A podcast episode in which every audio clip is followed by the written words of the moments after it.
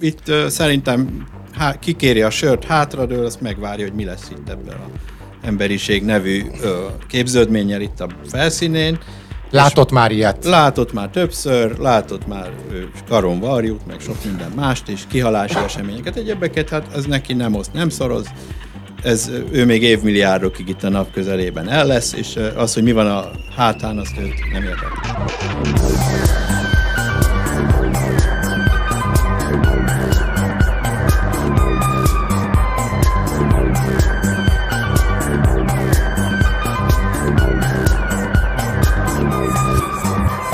Ez az Eddig minden rendben, a Népszava Zöld kritikus podcastjának 7. adása. Az eheti vendég Gelencsér András, okleveles vegyészmérnök, a Magyar Tudományos Akadémia levelező tagja, egyébként pedig a kutatási területe éppen az, amiről ma szó lesz, a légkör. Üdvözlöm az adásban.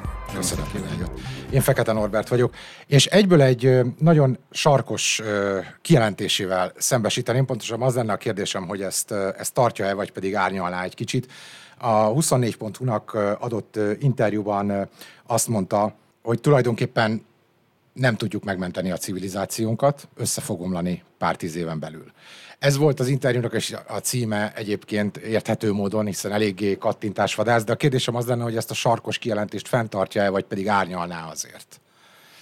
Hát én azt gondolom, hogy ami egy évvel ezelőtt történt, az nagyjából nem változott.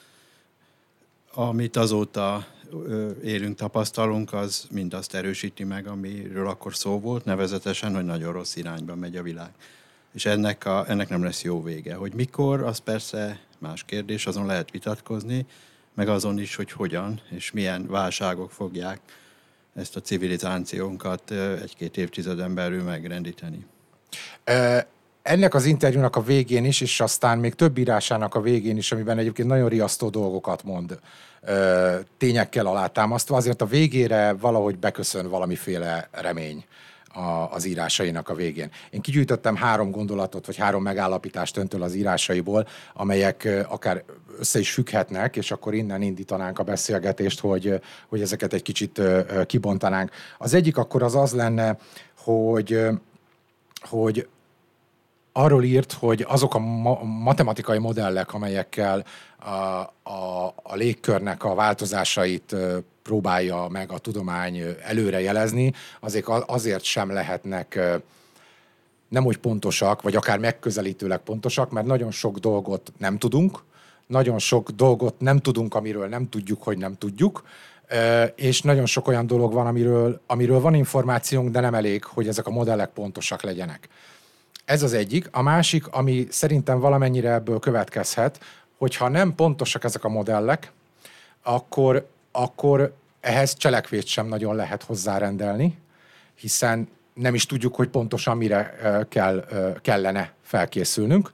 Ezt jól mondtam? Tehát, hogy ez... Igen, tehát ez úgy nagyjából reális helyzetkép. Ugye azért az irányt, meg a változásoknak a trendjét azért sejtjük, és ezek a modellek azért fő elemeiben ezeket megpróbálják megragadni. Nyilván lehetnek olyan folyamatok, amelyeket nem ismerünk, és amelyek később meglepetést okoznak, de egyelőre a trend az nagyjából sejthető. Az a kérdés, hogy milyen gyorsak lesznek ezek a változások, és azok a modellek, amelyekkel dolgozunk, azok mennyire festenek rózsaszín jövőt, és mennyire tükrözik a realitást. Én azt gondolom, hogy a tudomány és a politika meg különösen óvatos, és nem szereti riogatni az embereket, ezért ezek az előrejelzések, ezek azért egy kicsit kozmetikázott jövőt vetítik előre, nem pedig azt, ami nagyobb valószínűséggel be fog következni. Hát ennek azért az egyik következménye az, amit én az elmúlt években figyeltem meg, hogy gyakorlatilag nem telik el olyan hónap, hogy ne jelenne meg úgy egy cikk, amiben az a szókapcsolat szerepel, hogy a tudósok alábecsülték. Így van. Nagyon sok olyan hír van, hogy ezt 2050-re vártuk, és itt van, bekövetkezett. Tehát gyakorlatilag minden évben több olyan esemény van, amelynek a valószínűségét inkább a század közepére vagy második felére tették a modellek, miközben szembesülünk velük. Ez azért azt jelzi, hogy valami a modellekkel nincs rendben. Hát nagyjából erről van szó, hogy egy picit próbáljuk tompítani a valóságot, csak azt tesszük bele ezekbe a modellekbe, amit biztosan tudunk, és ezek emiatt ezek a modellek hiányosak, és hát kevésbé pontosak lesznek. És akkor ehhez kapcsolódóan szintén az ön egyik állítása, megfigyelése az, hogy a döntéshozók nem veszik figyelembe azokat a visszacsatolásokat és öngerjesztő folyamatokat, amelyek az emberi kibocsátáshoz hasonlóan növelik a légkörnek mondjuk a szén-dioxid koncentrációját, vagyis az alapján, amit írt, nagyjából az jön le, hogy azt gondolják a döntéshozók, hogy ez olyan, mint egy csap a kádnál, ami, hogyha elzárjuk a csapot, akkor minden rendben van, akkor nem nő tovább a kádban a víz. Hát ez a csapnál így van, de a légkörnél, ha jól tudom, nem úgy van, hiszen ha most ebben a pillanatban leállítjuk a fűkaszától a szénerőműig minden kibocsátást leállítunk, ezek a folyamatok, a permafrost, az eltűnése a jégsapkátnak, ami ugye visszaverné a napfényt, ehelyett ugye sötét víz lesz, ami elnyeli. Tehát, hogy ezek a folyamatok, ezek ugyanúgy, mint a lentkerekes autónál folytatódnak tovább, attól függetlenül, hogy mi mit teszünk és mit nem teszünk. Igen, hát akkor összeomlan a civilizáció. Tehát, ha leállítanánk, akkor annak a második fele ennek a mondatnak, hogy akkor összeomlott a civilizáció, akkor megállt az élet, leállt az energiatermelés, megszűnt a mobilitás, és nagyjából összeomlott a modern civilizációban pillanatban. Tehát ez nem reális alternatíva. Valóban nem veszik ezeket a folyamatokat figyelembe, illetve hát ezekben a politikai döntésekben nem szerepelnek, hiszen ezekről mi nem rendelkezünk. Itt a természet nekünk nem osztott lapot. Tehát ezek a folyamatok rajtunk kívül nem az irányításunk alatt zajlanak. Ugye hát 30 millió négyzetkilométert borít a permafrost, ha az elkezd olvadni, amit már elkezdett, akkor az ott képződő olvadéktavakból nem tudjuk megakadályozni, hogy kikerüljenek a üvegházhatású gázok, tehát a metán és a szén-dioxid. Innentől kezdve arra nem tudunk vállalást tenni, hogy akkor a permafrost nem fog felolvadni, illetve ha felolvad, nem fog belőle kikerülni az üvegházhatású gáz, mert ez nem a mi kompetenciánk. Hát ehhez képest minden megállapodás, minden céges, minden kormány megszólalás azt tükrözi, hogy mi még igenis kompetensek vagyunk, és képesek vagyunk arra, hogy ha megkötünk egy megállapodást, annak igenis legyen súlya, már mint reális súlya, vagy legalábbis ezt hitessük el magunkkal és a környezettel, de akkor ezek szerint ennek így nem igazán van sok értelme. Tehát most azt mondjuk, hogy 2050-től karbonsemlegesek leszünk, ami ráadásul még csak nem is a karbon kibocsátás elhagyását jelenti, hanem csak azt, hogy annyit bocsátunk ki, amennyit a környezet el tud nyelni, ami ráadásul ugye egyébként egyre inkább szűkül, az erdők, a vizek. Tehát, hogy ez így hiteltelennek hangzik, és hogyha valaki jobban belegondol, akkor ha nem akarok, de ugye átverésnek, saját magunk átverésének, a gyerekeink átverésének. Igen, én éppen a közelmúltban olvastam egy cikket, egy interjút Székely János püspök úrral, és ő azt mondta, hogy a valóság nem ellenség. Pedig annak tekintjük, tehát nem szeretjük a valóságot, szeretünk egy álomvilágban élni, szeretnénk azt hinni, hogy minden fölött mi rendelkezünk, hogy mindent tudunk befolyásolni, és hogy mindent meg tudunk változtatni, akadályozni, ez nem igaz. Elrontani sok mindent tudunk, ezt nem akaratlagosan tettük, tehát nem úgy álltunk neki az ipari forradalomnak, hogy hát most akkor tönkre tesszük a földet. Elkezdtünk élni, és elkezdtük ezeket az eszközöket használni, energiahordozókat kitermelni, és egyszer csak észrevettük, hogy itt valami nem jó irányba megy, de a másik irányba ez nem megy. Tehát ugye ezt nem lehet megfordítani, hogy akkor most rájöttünk valamire, és akkor ezt ki tudjuk javítani. Ez nem az a lépték, amiben nekünk osztottak lapot. Az, hogy mit csinálunk itt Európában, vagy mit csinál a fejlett világ, az egy dolog, de hát azért, aki járt a kevésbé fejlett országokban, és látja az ottani állapotokat, és az ottani gazdasági növekedést és fejlődést idézőjelben, az tudja, hogy ott azért nem olyan könnyű változást elérni, és a világ nagyobbik fele, a népesség nagyobbik fele ezekben az országokban él. Említette Nyugat-Európát, ugye főleg Nyugat-Európára, az Egyesült Államokra, vagy a fejlett világ Nyugat-Európához tartozó részére, akár keleten van mondjuk Japán. Ezek az országokban van egyfajta ugye ilyen zöld gondolat, ami arról szól, hogy tudunk változtatni, azzal ellentétben, amit ön mondott, meg tudjuk fordítani a folyamatokat, ez pedig a zöld forradalom, a megújulók, És ez a harmadik állítás, amit öntől ide citálnék, az az, hogy az az észrevétel, hogyha azt az energiát, amire szükségünk van, megújulókból akarjuk előállítani, akkor azoknak az eszközöknek az előállítása, illetve azoknak a nyersanyagoknak a bányászata, az többszörösen megnöveli a szén-dioxid kibocsátást, még ha csak elvileg időlegesen is, de akkora mértékben, hogy onnantól kezdve még jobban megnő az a gap, ami a cél és a mi állapotunk között van, tehát ez is nagyon reménytelennek néz ki. Mondhatjuk azt, hogy a zöld energia visz minket a sírba? Hát gyorsítja a folyamatokat. Az ellentétes irányba visz minket, mint ahova jutni szeretnénk.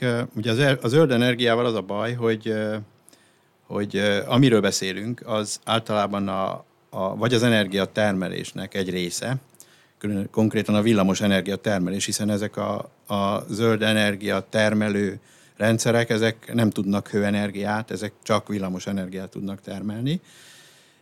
És a másik, hogy a felhasználó oldalról, tehát mondjuk a végfelhasználó oldalról, mondjuk a közlekedés, a fűtés rendszereiben tudnak valamennyire segíteni.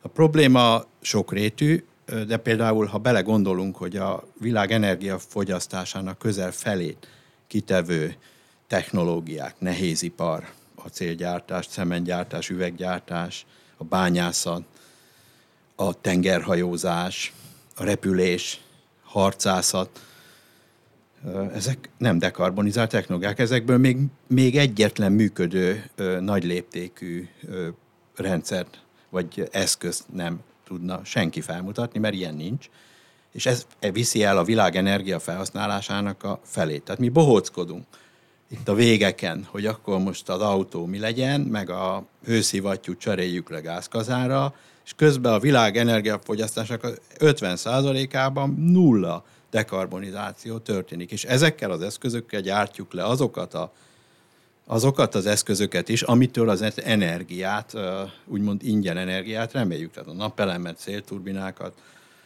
bármit, azt ezekkel a gyárakkal tudjuk legyártani, amelyek kőkeményen dekarbonizáció nélkül, tehát a fosszilis energiahordozókon működnek. 82% a világ összes energiafelhasználásának tavaly fosszilis energia volt, és ezekkel tudunk dolgozni, hát olyannal, ami nem létezik, nem lehet gyártani. Hát fúziós erőművel nem fogjuk fűteni a cementgyárakat, mert fúziós erőmű nincs. Főleg napelemmel nem fogjuk. Napelemmel meg azért se fogjuk, mert ezek nem tudnak magas hőmérsékletet előállítani, illetve nem folyamatosan működnek. Tehát az a mondás, hogy most majd zöld energiával termelünk hidrogén, elektrolízissel vízből, az nagyon szépen hangzik. Mert ugye nagyon jól jön az, hogy van fölösleges zöld energiánk, ingyen a napból, és akkor többletből csinálunk hidrogént. Elektrolízissel, ezt tudjuk, hogy ez lehetséges. Igen, ám csak semmilyen technológia nem működik úgy, hogy véletlenszerűen. Tehát, hogy most délbe süt a nap, akkor most termelünk hidrogént, de aztán jön egy felhő, és az egész folyamat leáll, így nem lehet ipari technológiát működtetni. Az ipari technológiák kivétel nélkül fix állandó energia ellátást igényelnek, ezt pedig szakaszos működtetésű rendszerekkel biztosítani nem lehet. Tehát a nap erőmű például éjszaka, nem tudom, hogy fogja kiszolgálni az éjszakai műszakot, vagy akkor, ha elmegy a nap, mert nagyon mondjuk köd van, akkor hazaküldjük a munkásokat, vagy megkérjük, hogy addig kártyázzanak, amíg majd újra előjön a nap. Tehát ez nem, ilyen nincs. Tehát egy leves nem lehet megfőzni úgy, hogy kibekapcsolgatjuk a gázt vagy a villanyt, tehát csak folyamatos üzemben képzelhetők el, ahhoz pedig ezek a technológiák nem alkalmasak, tehát csak ennyi probléma van velük, hogy fosszilis energiát emész fel, az előállításuk nem is keveset, és szakaszosan tudnak bennünket energiával ellátni.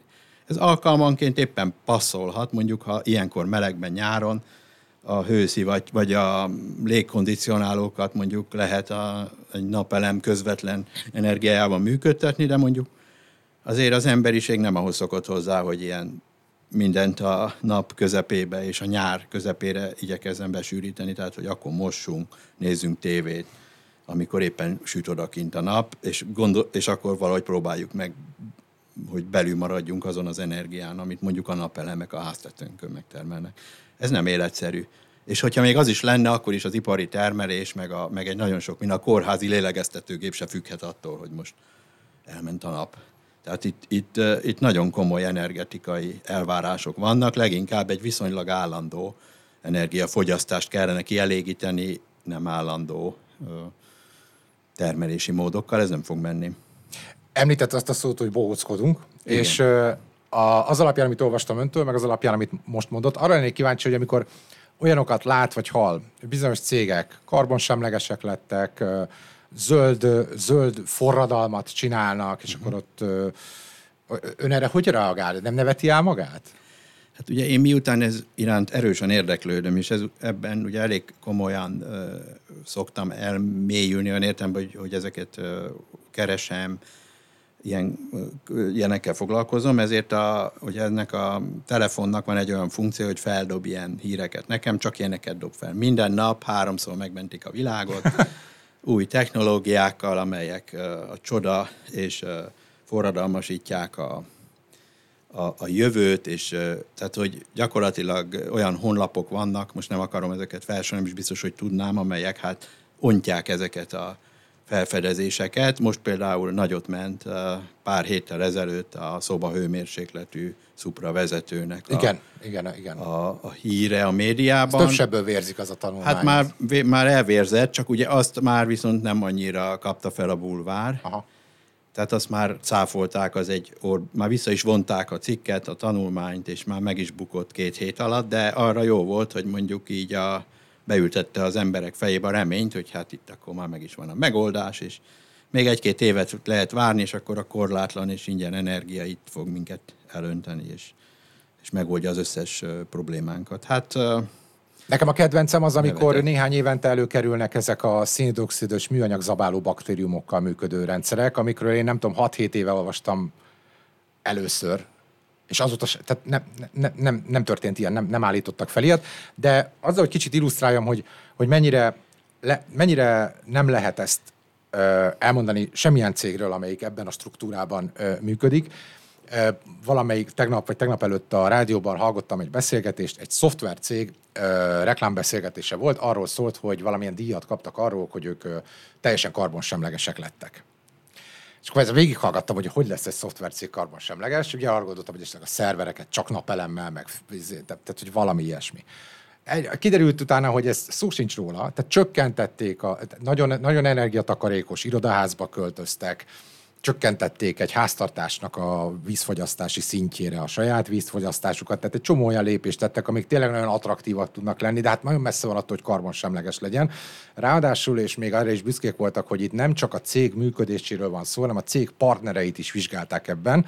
Na most kiderült, hogy a cég partnerei között benzinkutak is vannak. Na most innentől kezdve, amikor egy cég alaptevékenysége arra irányul, vagy azt segíti, hogy nőjön a fogyasztás, ezáltal a széndioxid kibocsátás, akkor az, hogy ezt a segítséget éppen karbonsemlegesen teszi-e vagy sem, az annyira mindegy, mert maga az alaptevékenység, amihez hozzájárul, az maga szennyezi a légkört. Tehát, hogy és ilyen hírek és ilyen információk között élünk, és ahogy mondta, ez az embereknek ilyen reményt adhat, de hát én ezt oltári nagy átverésnek érzem. Hát ez tulajdonképpen nem átverés, ez egy marketing fogás, ugyanis ha belegondolunk, nem, ennek nagyon komoly és tudatos eleme az, hogy a zöld átállás az egy gigantikus biznisz. Gondoljon bele, hogy mondjuk egy kötelező járműcsere, gépkocsi csere, az mekkora gigantikus profit az autógyáraknak, mennyire sok új autót tudnak eladni, mert egyszerűen törvényileg muszáj lesz, vagy le kell cserélni a gázkazánokat hőszivattyúra, akkor ebből mekkorát lehet kaszálni, sorolhatnám ezeket az elemeket.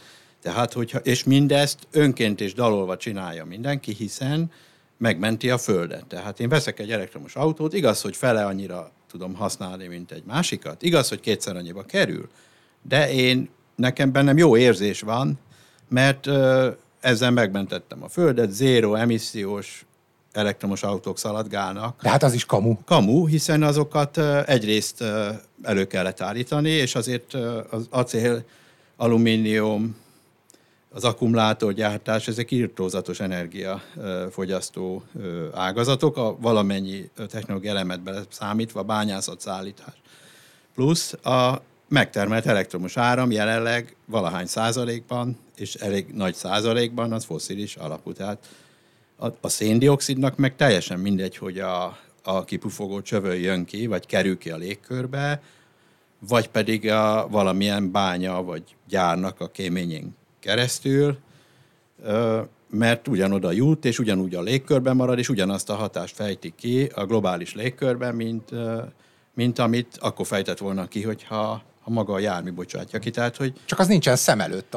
Így van. Ez a szennyezésnek az exportja, és ezzel azért sincs értelme annak, hogy itt az országok méregetik egymást, hogy akkor én zöld vagyok, tessék hozzá számolni azt, amit máshol okozunk. Tehát ha mondjuk azt mondjuk, hogy van egy város, és az zöld, mert telerakna napelemekkel, meg elektromos buszokkal az egész várost, és ezért úgymond zéró emissziós, akkor annak a legyártását, mindent számoljuk hozzá, meg azt a szennyezést, amit az okozott. Én legszívesebben oda borítanám azt a meddőt, amit a bányából... Aha. Azt a radioaktív meddőt, ami mondjuk a ritka földfém feldolgozása során keletkezik, és évtízezredekre teljesen lakhatatlanná tesz máshol tájakat, azt szépen oda borítani a főtérre, hogy ez akkor ide tartozik, gyerekek. Ez a tiétek, ezt süssétek meg, ez csomagba adjuk.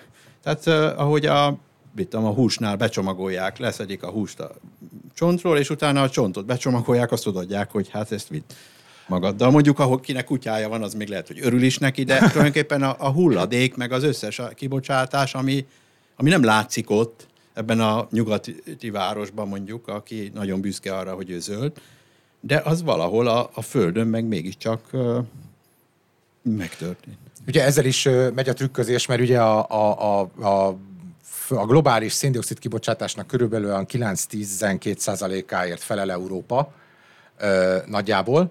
De ugye Kína 29-el. Na most abból a 29-ből legalább 20 az, ami az Egyesült Államoknak, Nyugat-Európának, Ausztráliának készült termékek, tehát gyakorlatilag az a szennyezés, az mind Kínában jelenik meg, amire következtében ugye mindenki köpköd Kínára, hogyha micsoda szennyező, de hát azért szennyez, mert itt körülnézünk, akkor minden Kínában készült. Igen. Ezeknek a termékeknek a maradéka. A másik, amit mondott, hogy például nekem a dán városok, vagy a skandináv városok a kedvenc példáim arra, hogy nagyon sok ilyen ökováros van, meg nagyon klasszul zöldítve vannak.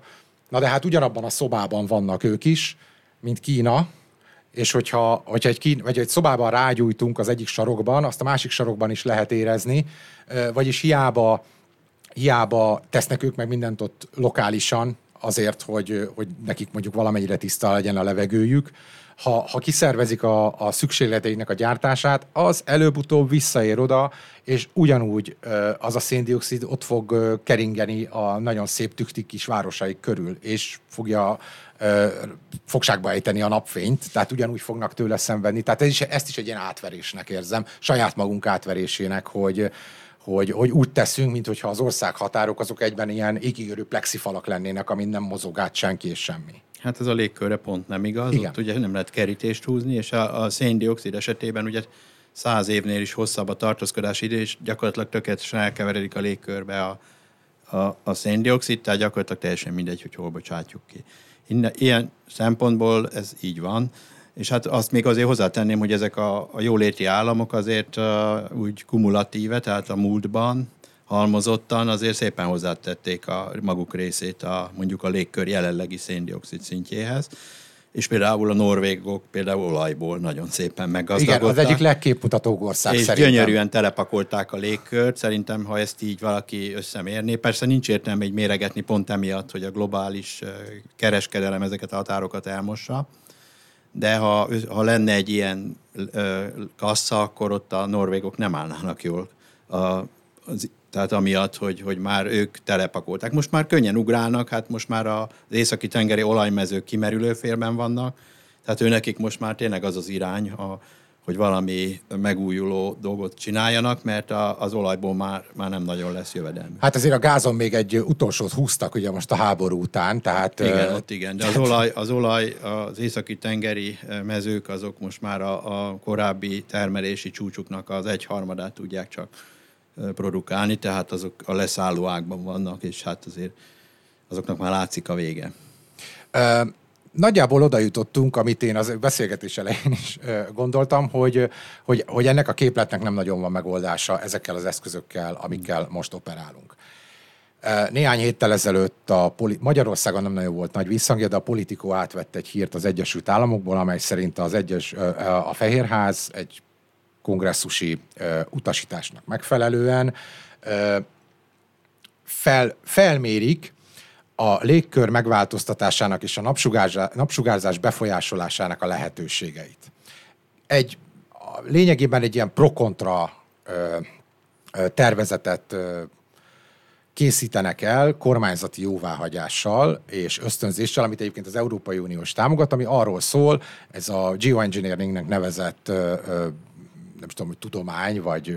Nem, ez földmérnökség, nevezzük fel. Igen, de ugye ez igazából a légkörre vonatkozik. Igen. Valójában, tehát ilyen légkörmérnökösködés, aminek ugye lényegében, tehát az a lényege, hogy különböző erre használhatós aeroszolokat juttatnak a légkörbe, amik visszaverik a napsugárzást, ezáltal hűtik ugye a Földet. Ez egy óriási tabu volt idáig. Ez senkiben nem merülhetett föl komolyan. Most pedig nagyon úgy néz ki, hogy legalábbis én azt gondolom, ha már becsléseket készítenek, és azon gondolkodnak, hogy mi lehet a pozitív, meg a negatív hozadéka, akkor előbb-utóbb eljutunk oda, hogy olyan rossz lesz itt a helyzet, hogy már csak ez lesz a megoldás, és esetleg addigra ez a technológia nagyon ingatja a fejét. Nem hisz ebben? Nem, ez a veszett fejszennyele sem. De várjon, miben nem hisz, hogy ez lehetséges, vagy hogy megpróbálják? Lehetséges. És egyébként a vulkánkitörések időről időre megteszik. Igen, pont ez a modell. Nagy vulkánkitörések időnként teleköpik a légkört kén-dioxiddal, amiből részecskék lesznek a magas légkörben, és azok néhány évig, 1-2 évig úgymond hűtik a Földet. De a Krakataunak is a kitörése. Hát igen, ez mondjuk a 1883-ban volt, de mondjuk volt a 20. században is nagy vulkánkitörés, de ezt nem mi irányítjuk. Mondjuk a legutóbbi, legnagyobb kitörés a 20. században, illetve amit ugye dokumentáltak, az 60 millió tonna kén kibocsátását jelentette. Tehát a lépték az hatalmas. Ez nem az emberi lépték. Körülbelül ennyit kenet bocsátunk ki az összes folyamatból, összes technológiából a légkörbe jelenleg, csak alacsonyan, és ez nem elég. Ezt kéne följuttatni a stratoszférába. Tehát ez egy akkora léptékű dolog, ami nincs az. És ez 1-2 évig működik csak. Tehát ezt újra kell teremteni. Igen, pont azt volna a következő kérdésem, hogy ugye az folyamatosan egy dolog, hogy az egy dolog, hogy megszórják a légkört, de az ugye leülepszik, elvándorol, stb. Tehát, hogy azt utána újból pótolni kell. Ezt állandóan pótolni kell, igen. De vannak egyéb ötletek is, azért is mondtam a földmérnökséget, vagy geomérnökséget, mert ugye nem csak a légkört akarják módosítani, mondjuk fehérre festeni a háztetőket, meg ilyenek. No, de most gondoljunk bele, egy városban mennyit maradna fehér egy háztető? Tehát az bekormozódik, meg minden, azt akkor lehetne évente újra festeni. Azon kívül most a nagyságrendje ennek a lépték az teljesen egyszerűen nincs összhangban a Földnek a léptékével, és ezért ez mint a halottnak a csók körülbelül annyi lenne, óriási erőfeszítések árán. És hogyha már technológiánál tartunk, ezeket csak technológiák lehetne megcsinálni, és ezeket le kéne gyártani, és működtetni kellene, amihez energia és anyag szükséges. Tehát ugyanott vagyunk, mint a zöld megújuló, vagy zöld áram, meg a többi eszköznél, hogy magától nem lesz. Nem fog nekünk energiát termelni, hogyha ezeket nem gyártjuk le. Ugyanúgy nem fog ez megtörténni, hogyha ezeket az eszközöket, ami ehhez szükséges, nem gyártjuk le. Anyag, energiánál vagyunk, ami többletkibocsátást jelent, amit éppen kompenzálni szeretnénk egy másik módon, tehát ez a 22-es csapdája és egy teljesen, léptékét tekintve teljesen reménytelen vállalkozás, jól el lehet bohockodni vele, kísérletezni lehet, ezek létező, az a vicc, hogy ezek létező, tehát meg lehet ezt csinálni elméletben. Tehát, hogy csak éppen kiszámolja az ember, hogy mibe kerül, most energiában, nem is pénzben, mibe kerül és milyen, milyen lábnyoma van, meg milyen kibocsátással jár, az jön ki, hogy nem éri meg egyáltalán. Nem tartja elképzelhetőnek, hogy eljut egy olyan szintre az emberiség, a társadalmak, a bolygó légkörének az állapota, hogy egyszerűen nem lesz más, és azt mondják, hogy nem tudjuk, hogy mi a vége, de ez még mindig nagyobb remény, mint az, hogyha itt fülünk meg. Nem, előbb fognak. Tehát idáig nem fogunk eljutni. A bolygó állapota nem fog bennünket ettől visszatartani, viszont a többi korlát az igen. Tehát az erőforrások korlátja, a kimerülése, a társadalmi problémák, vagy azok a éghajlatváltozásból eredő gazdasági és egyéb nehézségek sokkal hamarabb fognak minket ledarálni, mint mielőtt azok a nagy léptékű természeti folyamatok elérnének bennünket. Ez lett volna a következő gondolatom, hogy legtöbben, amikor mondjuk a légkörváltozásáról, éghajlatváltozásról van szó, ugye nagyon sok helyen ugye megfővünk, árvíz van, stb. Vizionálják, de hogyha végig gondoljuk logikusan, és egymás után rakjuk azokat a hatásokat, amik ennek következtében fellépnek, akkor sokkal előbb lesz ebből egy gazdasági válság, egy migrációs válság, egy éhezés, egy Észak-Indiában kiszáradt kutak, tehát amik még nem is időjárási jelenségek feltétlenül, hanem mondjuk például mondjuk, hogyha Európa ugye most kitalálta, hogy akkor ők elektromos autókat fognak gyártani, hatodik, ha szakad, de ugye egy elektromos autóhoz sokkal kevesebb alkatrész kell, kisebb karbantartást igényel, kevesebb alkatrészt. Ebből következő egy csomó beszállítóra nem lesz szükség, akik az autóiparhoz csatlakoztak, és azt hiszem, hogy 2 vagy 3 évvel ezelőtt a német autóipari szakszervezetek felmérése szerint csak Németországban 2 millió munkahelyet veszélyeztet ez a technológiai átállás, és ez olyan rövid idő, hogy ezeket az embereket átképezni sem lehet.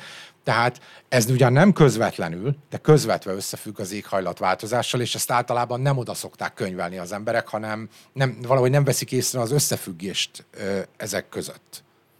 Igen, hát ez a zöld átállás, ez most egy ilyen, én azt szoktam mondani, hogy ez a turbokapitalizmus kora.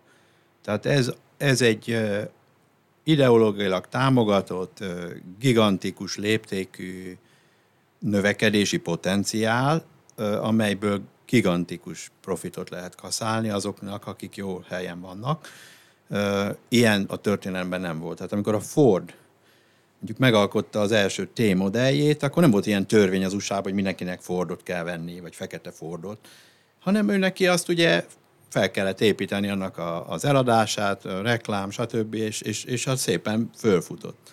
Most, ha belegondolunk, törvény tiltja majd, hogy gázkazán nem lehet, kuka, helyette nyilván kell valami, ami engedélyezett, és akik erre tesznek, azoknak ez egy politikailag törvényekkel irányított óriási üzleti lehetőség. Ugyanez a napelemek és egyéb ilyen energiatermelő egységeknek a gyártása, az egy gigantikus biznisz. Tehát, és még, mondom, törvényileg is támogatott. Tehát nem szabadon döntheti el az ember, hogy most milyen típusú autót vesz, vagy mit használ, hanem ezt ugye a törvény előírja. Ugye ezt megtapasztaltuk itt a gázkazánok kapcsán is, hogy kondenzációs kazára kellett cserélni, ezt megtettük pár évvel ezelőtt, több 1,5 millió forintokért lecseréltük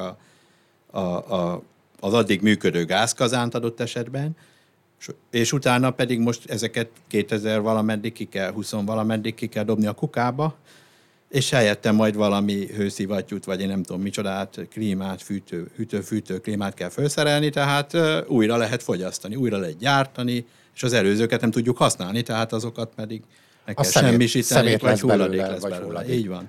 De ugye az ártalmatlanítás is energiával jár. Hogyne. Tehát, hogy ez egy nagyon jó kitalált biznisz, ez elmegy egy darabig, elketyeg, hát szerintem egy 10 évig se nagyon, és utána az erőforrás korlátok ezt az egészet bedöntik. Tehát ez nem fog végigmenni, nem kell attól félni, hogy itt elektromos autók, önvezető elektromos autók fogják itt járni az utcákat. Idáig nem fogunk eljutni, mert az erőforrások korlátja, ennek sokkal hamarabb gátat fog szabni. Nagyon éles állításokat tesz tudósként.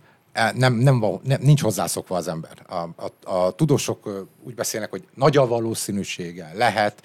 Ön ezekben a a kijelentéseiben mellőzi, és áll, még ha jövőre vonatkozik is, de állító mondatokat mond ki. Mi ennek az oka?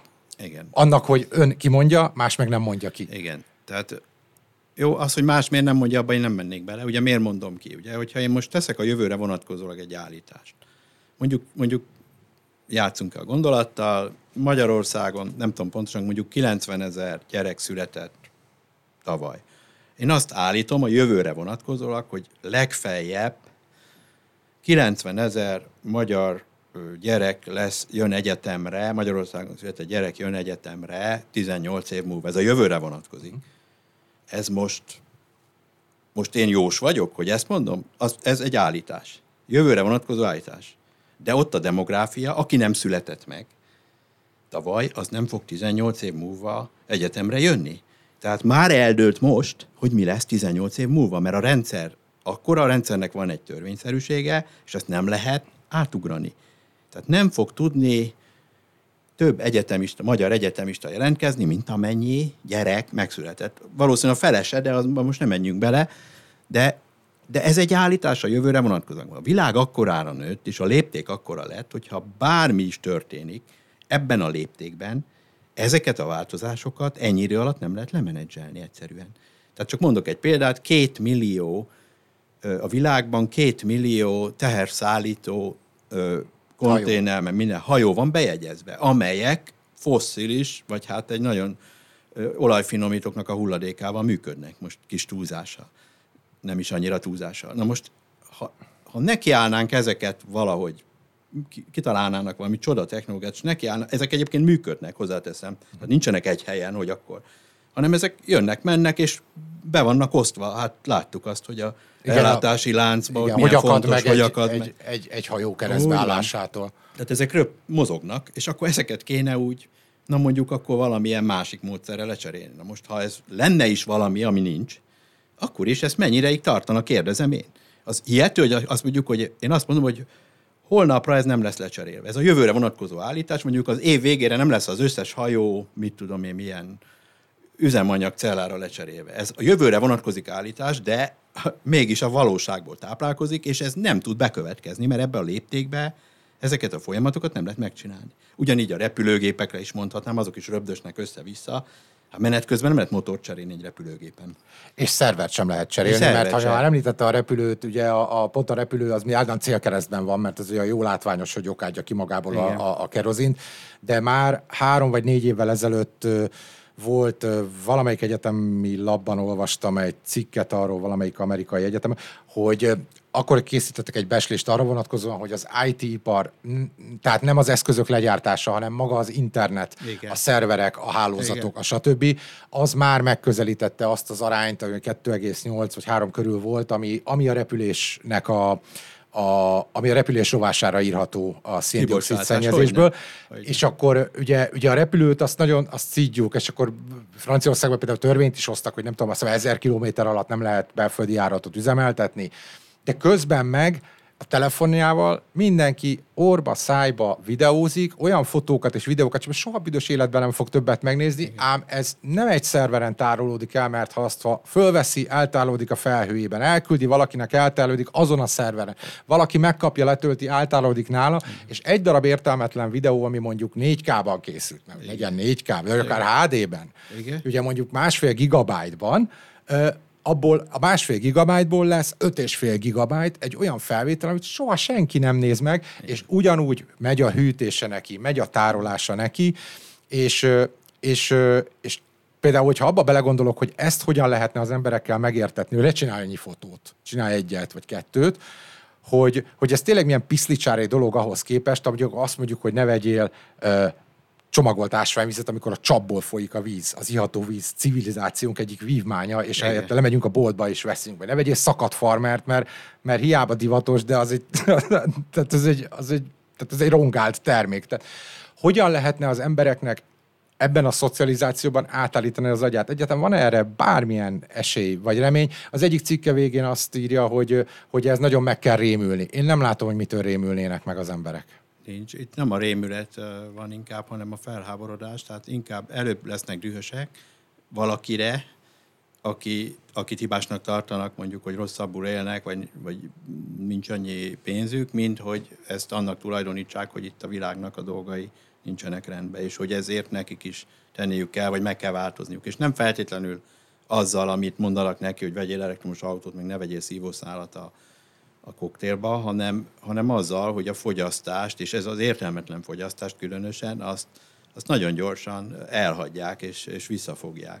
Mert óriási tartalékok vannak ebben, amiket elmondott, az tökéletes példa arra, hogy ezt például teljesen ki lehetne hagyni, és nem csökkenne az életminőség. Legfeljebb egy cicás videó nem menne el, 30 emberhez a Facebookon, vagy a nem tudom milyen közösségi platformon. Na de ez nem lehet, hogy akkor pont ennek a fogyasztásnak az efféle radikális visszafogása az, ami romba dönti a civilizációt. Most arra gondolok, hogy ugye ezek a sok bizbaszok, amiket megveszünk, ezek emberek millióinak, 10 millióinak adnak munkát. Abban a pillanatban, hogy én nem akarok, nem tudom, vidám plüsspomogácsot venni, vagy valamilyen bornét hülyeséget megvenni, az emberek ezreinek a munkájába kerül, akik aztán ugye munkanélküliek lesznek, és akkor mit csinálnak?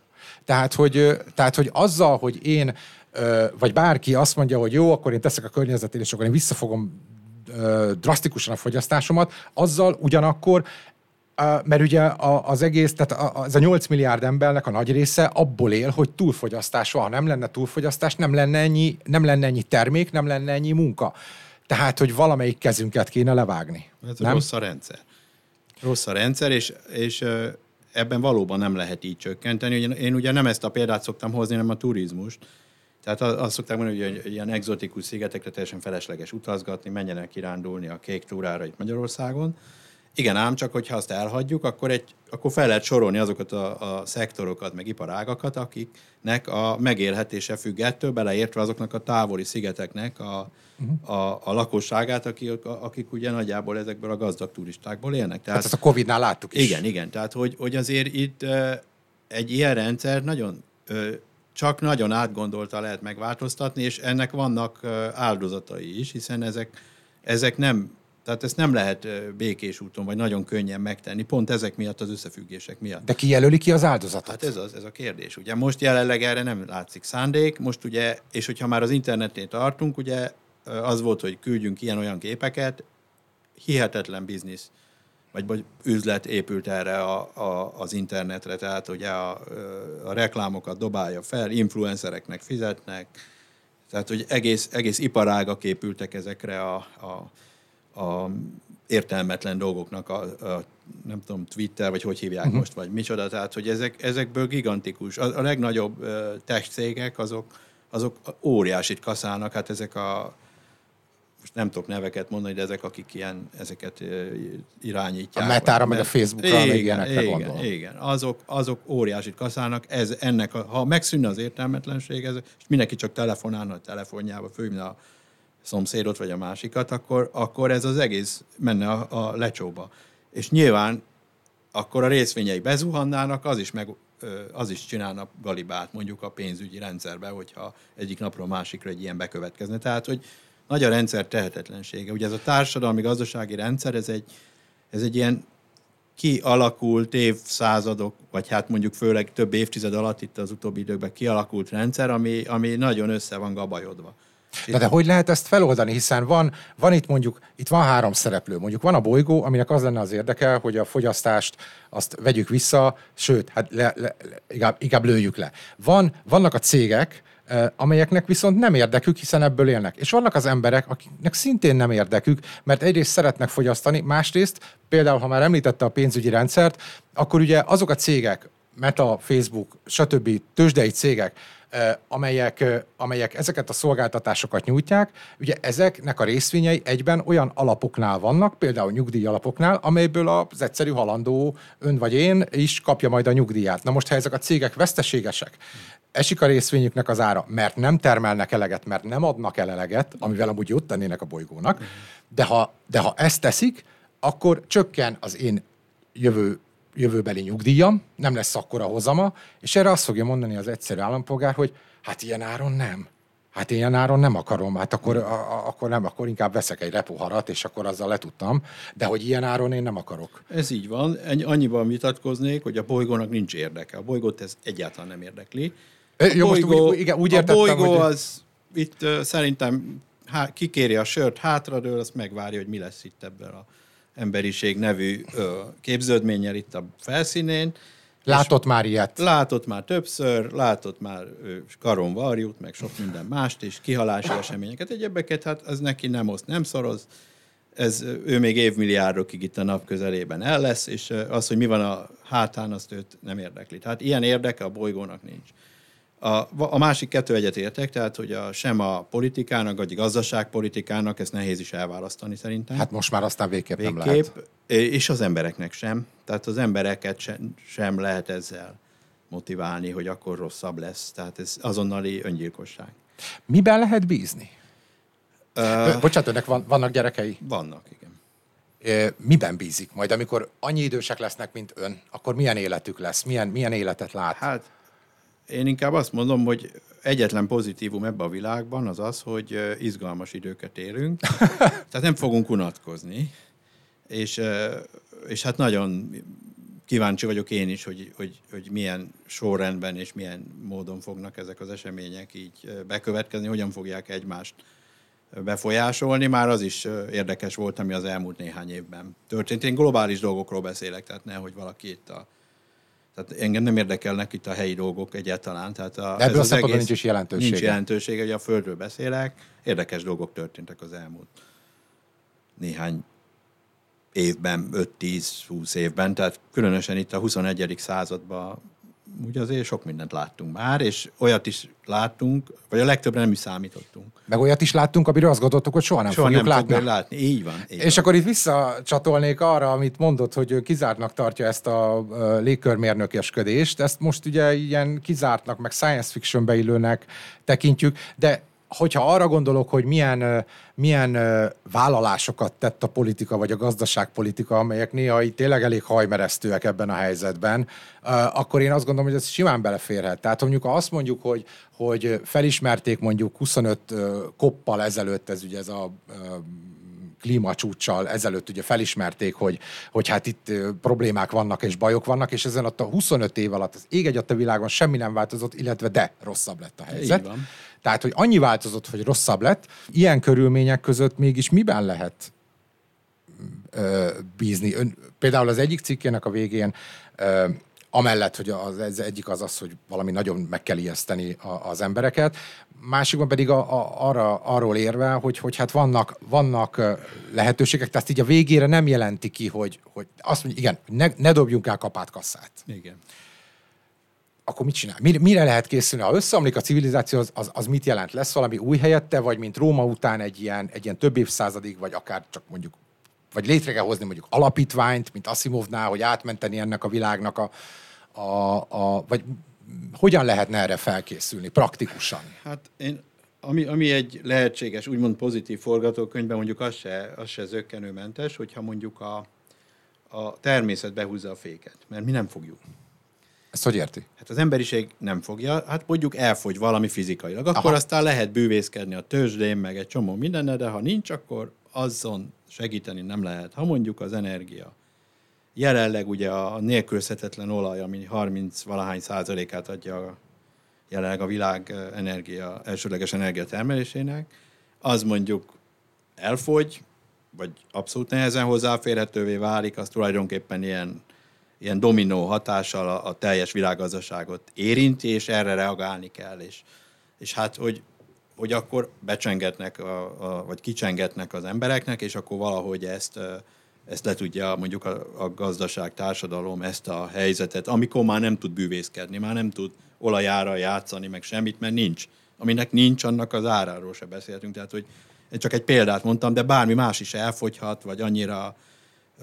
Tehát, hogy gyakorlatilag valami ilyesmi módon, és akkor az emberek tudomásul veszik, mert ha nincs, akkor lehet, akkor alkalmazkodni kell hozzá. És akkor hát egy kicsit ez a COVID, vagy hát ugye ott azért sok mindent korlátozott, nagyon gyenge próbálkozás volt egyébként, mármint olyan értelemben, hogy a gazdaságon ez nagyon pici pici kis visszaesés. Meg a kibocsátásban is. Amit aztán a következő évben is pótoltunk. Hát most ugye a minden idők rekordját döntöttük meg tavaly a fosszilis széndioxid kibocsátásba töretlenül. 2015-ben volt a Párizsi Klímaegyezmény, 8 év eltelt, és megyünk fölfele a Lenini úton. És pedig a vállalások ugye azok mindenféle nagyon tetszetős karbonmentesítés, meg zöldítés, meg minden, csak éppen a valóság ezt nem nagyon akarja lekövetni.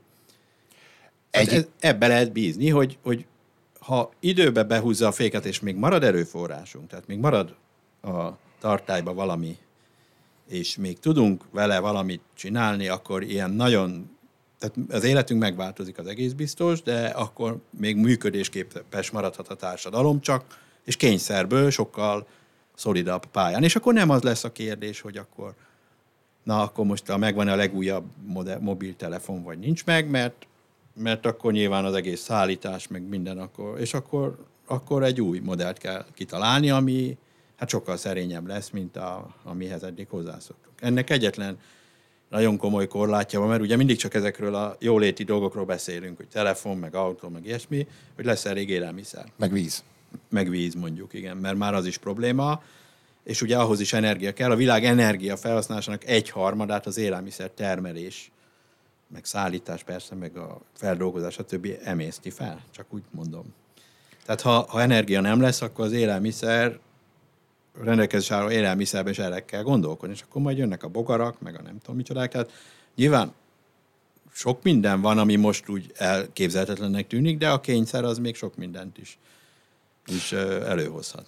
Ugye társadalomról beszélünk, a bolygó lakosságáról beszélünk, de azért az nem egy homogén. Tehát ugye vannak, a beszélgetésben is felmerült, hogy vannak szerencsésebb, mi is közéjük tartozunk bizonyos országokhoz képest, vannak nálunk is szerencsésebbek, és vannak sokkal szerencsétlenebbek, tehát ami nekünk az a probléma lesz majd akkor, hogy mit tudom én, nem lesz az ellátási láncok következtében újabb telefonunk, stb. Az másnak az életben maradását fogja gátolni. Nem értek egyet vele. Nem, most tűnik szerencsésebbnek. Ebben az állapotban gyakorlatilag korlátlan energia rendelkezésre állása mellett vagyunk szerencsésebbek. Mi vagyunk a kiszolgáltatottabbak. Tehát ha valami probléma vesztenivalónk, arra gondol? Nekünk több. Aha. Mégpedig nagyobb. Tehát ha mondjuk most képzeljünk el egy olyan szituációt, hogy mondjuk áram megszűnik egyik napról a másikra, ami mondjuk akár természeti okok miatt is bekövetkezik, mondjuk egy napkitörés miatt, itt minden elég és minden tökre megy, akkor ez a mi civilizációnk, ami a jobb helyzetben volt, az pár óra múlva elkezd gyölni egymást, és életképtelenül szaladgál a nagyvárosokban. A busmanok Afrikában ők ugyanúgy észre se veszik, ők voltak a vesztesek idézőjel, vagy ott, akik ott nyomorognak az afrikai jelenleg, és most nekünk olyan nagyon szerencsétleneknek vagy szegényeknek tűnnek, azok hát ugyanúgy azok küzdeni fognak, és ugyanolyan problémáik lesznek, mint most vannak, de nekik a változás az kisebb lesz, mert legfeljebb nem lesz mobiltelefonja, üveggolyója lesz, aztán akkor mi van? Úgyse tudja használni, mert nincs áram. De az Egyesült Államok meg halomra lövik egymást az emberek a 600 millió kézifegyverrel, ami kint van 300 millió embernél. Mert a szerencsére nem árammal működik. Nem árammal működik, ott akkor lehet. És tehát erre vannak példák. Tehát én azt mondom, hogy ne legyünk nagyon eltelve magunktól, mert bizonyos értelemben mi sokkal kiszolgáltatottabb helyzetben vagyunk, mint azok, akiket most sajnálunk. És én nem akarom, vagy nem kívánom, nyilván senki nem kívánja, de esetleg még fordulhat a kocka, és nem is az, hogy ők ide jönnek, mert ugye mindenki azzal riogat, hogy ide jönnek, és akkor majd. Ha valami ilyen jellegű probléma lenne, akkor mi magunkat elintéznénk, nem kell ahhoz ide jönni senkinek. Hát akkor ők meg egy ilyen üres helyre jönnének. Igen, ha akarnának ide jönni, de tulajdonképpen ők ott lejátszanak. Vagy a 14. században, amikor a Pest is kiirtotta itt, hogy jött egy csomó új nép, akik itt elfoglalták. Utolsó kérdésem akkor, hogy mindezek fényében tud-e, vagy van-e ötlete valami egyéni túlélési stratégiára? Én nagyon földhöz ragadt dolgokra gondolok, hogy mondjuk az ember művelődjön ki abból, hogy mit tehet az erdőben, hogy lehet fát vágni, hogy lehet kunyhót építeni, hogy lehet vizet tisztítani, vagy ez csak ilyen pótcselekvés lenne? Nem haszontalan. Tehát én azt mondom, hogy egyáltalán nem haszontalan tudás. Nagyon ezt nagyon, az emberiség nagy rész, vagy hát a modern civilizáció emberei elfelejtették. Ebből vissza lehet szedni dolgokat, de ahhoz, hogy legyen értelme is ezt gyakorolni, úgymond, ahhoz az kell, hogy a társadalom ne omoljon össze. Magyarul, hogy ne öljük meg egymást. Tehát, hogy valamilyen módon a társadalomnak az alapműködése legalább elemi szinten az meg közösségi viszonyai megmaradjanak, mert ha én mondjuk egyénileg megpróbálok felkészülni, és bekerítek, veszek vidéken telket és káposztát termek, csak mondok valamit, meg tyúkokat, de a nagyvárosokban élők mondjuk se vízük, se áramuk, se élelmiszer, minden, akkor hát az egy nem túl valószínű forgatókönyv, hogy ők majd itt a kerítésen így nézik, hogy akkor hát de szép káposztát termelt, meg krumplit, és mi meg, nekik meg semmiük nincs, hát ennek nyilván lehet tehát ugye lehet képzelni úgy nagyjából a kimenetelét, illetve hát a modern civilizációnak vannak olyan vetületei, amelyek nélkül azért ma már nem vagyunk túl életképesek, hát mondjuk az egészségügy is. Oltásokra olyan, gondolom? Nem csak, egészségügyi ellátás. Hát egy tüdőgyulladás, egy vakbél azért a természetben nehezen megoldható. Aha. Tehát, hogy abban mondjuk bele szoktak halni, tehát az egészségügyi ellátórendszernek sem ártana valamilyen szinten működni, hogy mondjuk modern ember úgy komfortosan tudjon élni. De elég egy fog gyulladás, és már megőrül az ember egy... És hát egy jó fogóval azt meg, nem tudom, betadinnal vagy pálinkával le lehet azt kezelni, hogy mondjuk a kalózok annak idején. Igen, de mondjuk a vakbélműtét az már egy kicsit macerásabb, vagy egy szívműtét, vagy ilyesmi. Tehát azért vannak olyan peremfeltételek, amely mentén a társam. Én nem bízom, én nem hiszek abban, hogy egyénileg itt be lehet ásni magunkat. Akkor nem egyénileg, hanem kisközösségekben. Tehát olyan kisközössége, nem, tehát van valami orvos, nem tudom, jó, de ha a szomszéd kisközösségben nincs ilyen, mert nincs közösség, hanem ott ilyen hordák vannak, és kirajzanak, akkor tök mindegy, hogy a kisközösség mit csinál. Ez csak társadalmi szinten lehet kezelni. Tehát, és most hangsúlyozottan nem ilyen migrációról. Világos, persze. Különböző népek vándorlásról beszélek, ez országon belüli forgatókönyv. A saját szomszédunkról beszél. A szomszéd, meg a városi emberek, akiknek nincs életterük, akik nem tudják maguknak az élelmiszert megtermelni, hát azok. Tehát, szóval, hogy nem kell ahhoz ilyen nagyon végletekben gondolkodni, ezt simán le tudjuk játszani mi magunk is, hogy itt kőkövön ne legyen, hogyha a társadalom szövete felfeslik. Tehát a prepperkedésnek akkor ön nem... Semmi értelme, semmi. Jó sok pénz, ez egy jó biznisz. Igen. Milliárd dollárokat el lehet költeni ilyen 2 évre felhalmozott élelmiszer, atombiztos akár. És akkor mi van? Kérdezem én. Hát a világ elpusztul. Ad egy olyan biztonságérzetet. És utána mi van? Kijövök, minden el van atom vagy radioaktív vitással szennyezve. Mi értelme volt? Ha nem lőttük le egymást a bunkerben az alatt az idő alatt, mert egymás idegeire mentünk. Hát csinálunk egy selfie-t a letarolt tájjal. Yeah. Csak hát már nem lesz hol megosztani. Nem lesz, aki megnézze, meg lájkolja. Hát nagyon szépen köszönöm, még ha nem is volt ez egy vidám beszélgetés, biztos, hogy vissza fogunk még erre a témára térni. Nagyon szépen köszönöm, hogy itt volt. Ez volt az Eddig minden rendben, a Népszava Zöld kritikus podcastjának 7. adása. Az eheti vendég Gelencsér András volt, okleveles vegyészmérnök, a Magyar Tudományos Akadémia levelező tagja. Köszönjük szépen a figyelmet, legközelebb is jövünk, tartsatok akkor is velünk, sziasztok!